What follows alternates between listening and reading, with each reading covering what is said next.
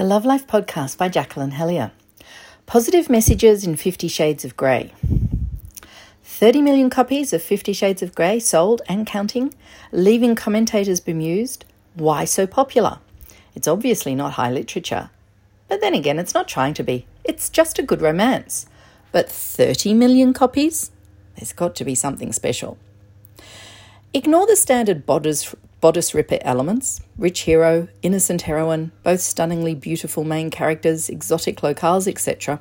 And you basically have a love story which has important elements that all couples can relate to.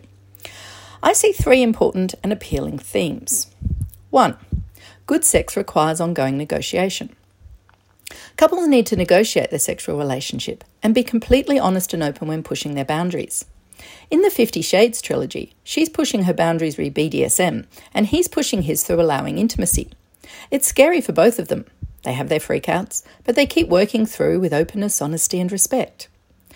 Apply this to real life couples, and you get the same thing. You have to keep talking about sex.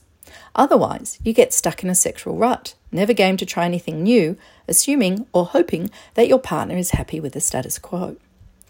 So, whether it's something as tame as trying sex with the lights on, or as out there as considering setting up a dungeon in the spare room, it takes discussion and negotiation, then exploration, experimentation, and more discussion and negotiation. Two, kinky sex is not bad, it's just one type of sexual relating. Just as we all have different tastes in food, so we all have different tastes in sex. As long as it's between consenting, adult living humans, then it's fine. Some people are very happy with a sweet and simple approach to sex, and others like a more adventurous approach. And you can move up and down that spectrum throughout life.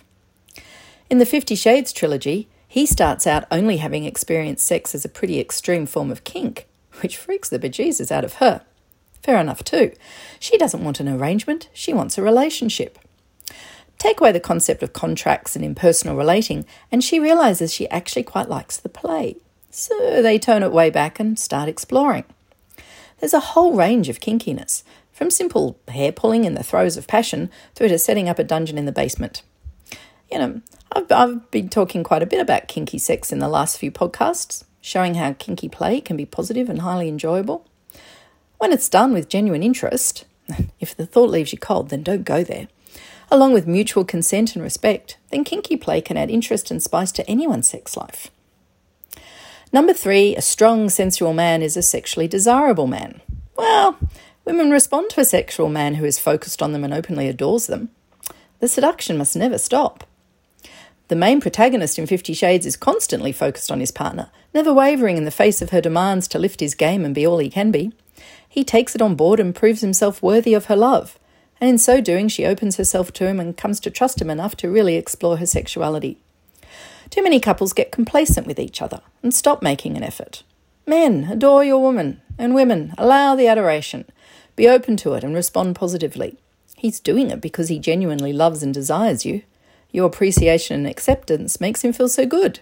He'll become more confident in his masculinity, allowing you to be more expressive in your femininity.